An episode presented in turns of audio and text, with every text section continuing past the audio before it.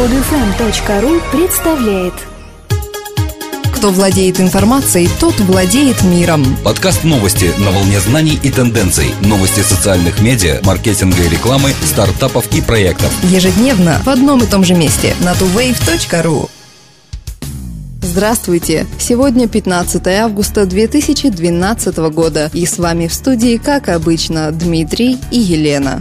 Почта России и американский интернет-сервис ShopFans договорились о совместных действиях при обнаружении подозрительных посылок, направляемых в нашу страну. Специалисты займутся отслеживанием посылок, оплаченных кредитными картами, данные о которых были получены преступным путем, и вернут эти товары интернет-магазинам.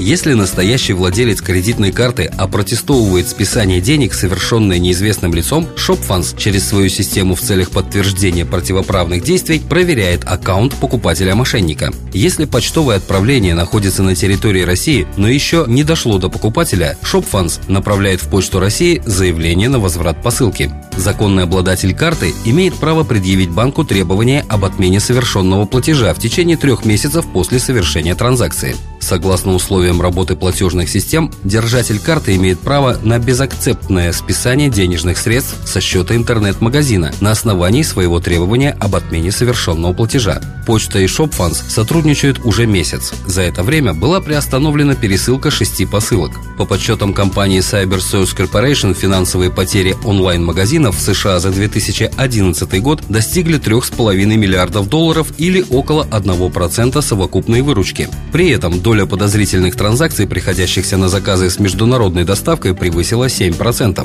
Основная часть заказов до 80% поступает из России, остальное – из Украины и Белоруссии. Компания AskZiggy создала революционную технологию распознавания голоса, а также персональный голосовой помощник, адаптированный для сотовых телефонов, планшетов и мобильных устройств на платформе Android, Apple и Microsoft. Именно так характеризует свой продукт сама компания AskZiggy.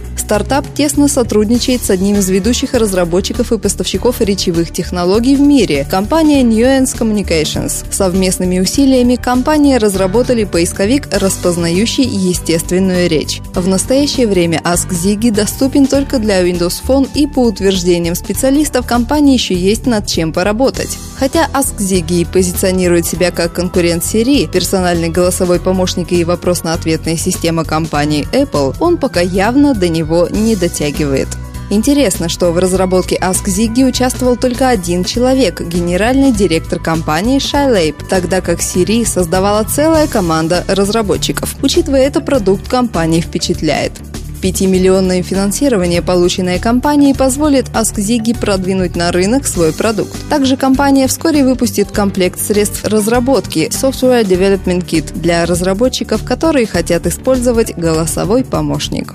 В Microsoft сообщили о 10 миллионах пользователей Outlook.com и обновили SkyDrive.com. Помимо нового внешнего вида SkyDrive, в котором появились характерные черты интерфейса Outlook.com, облачный сервис Microsoft приобрел новые функциональные возможности. Пользователи SkyDrive могут осуществлять быстрый поиск, в том числе по содержимому документов Office, и имеют доступ к контекстной панели инструментов, облегчающей выполнение общих действий и команд. Введена поддержка выделения группы объектов и перемещения их в режиме drag and drop.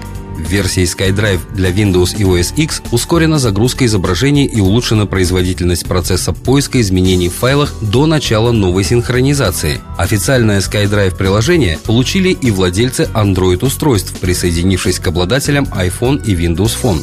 С целью дальнейшего продвижения сервиса среди разработчиков, компания включила в API SkyDrive выборщик файлов для их открытия и сохранения, разрешила загрузку изображений в полном разрешении, а также сняла ограничения на типы файлов, которые можно загружать в SkyDrive из сторонних приложений.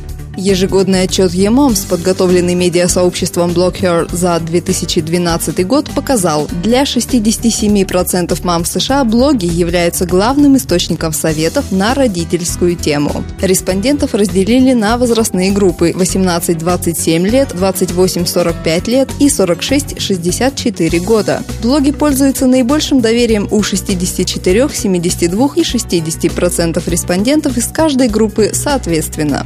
По советам из блогов, более 56% мам покупали пищевые продукты, 48% детские товары, 54% смотрели телешоу, 63% читали книги, 44% делились понравившимся контентом с подругами. Также успехом у мам пользуются социальные сети Facebook, Pinterest и Twitter.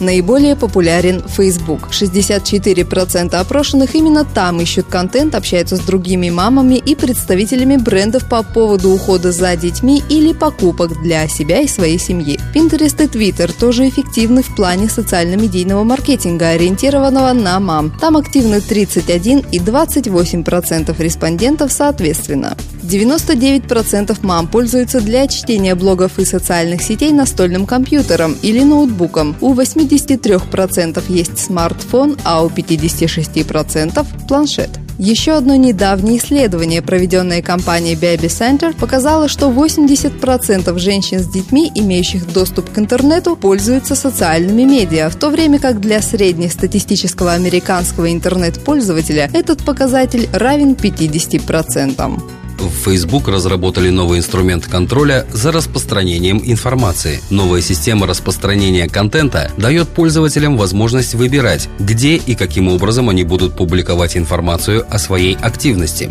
Например, если потребитель использует приложение Instagram в Facebook, он может поделиться своими фото с помощью кнопки Share в самом приложении. Социальная сеть позволяет использовать данную функцию только для фотографий, мест и сообщений. Другие виды активности не могут быть выложены в общий доступ. Информация об активности, которой пользователь решил поделиться, появляется на левой стороне пользовательской страницы и в новостных каналах друзей. Действия в приложениях, которыми член социальной сети пока не намерен делиться, включая последнюю информацию о друзьях пользователя, будут размещаться с правой стороны экрана. Мы хотим сделать механизмы работы более открытыми и соответствующими ожиданиям пользователей. Таким образом, мы увеличим количество контента, которым хотят поделиться наши пользователи, прокомментировал нововведение инженер компании Niantic Шах.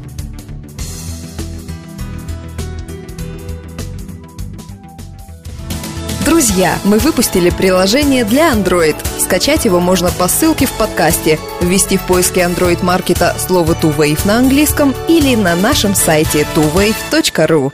Скачать другие выпуски этой программы и оставить комментарии вы можете на podfm.ru.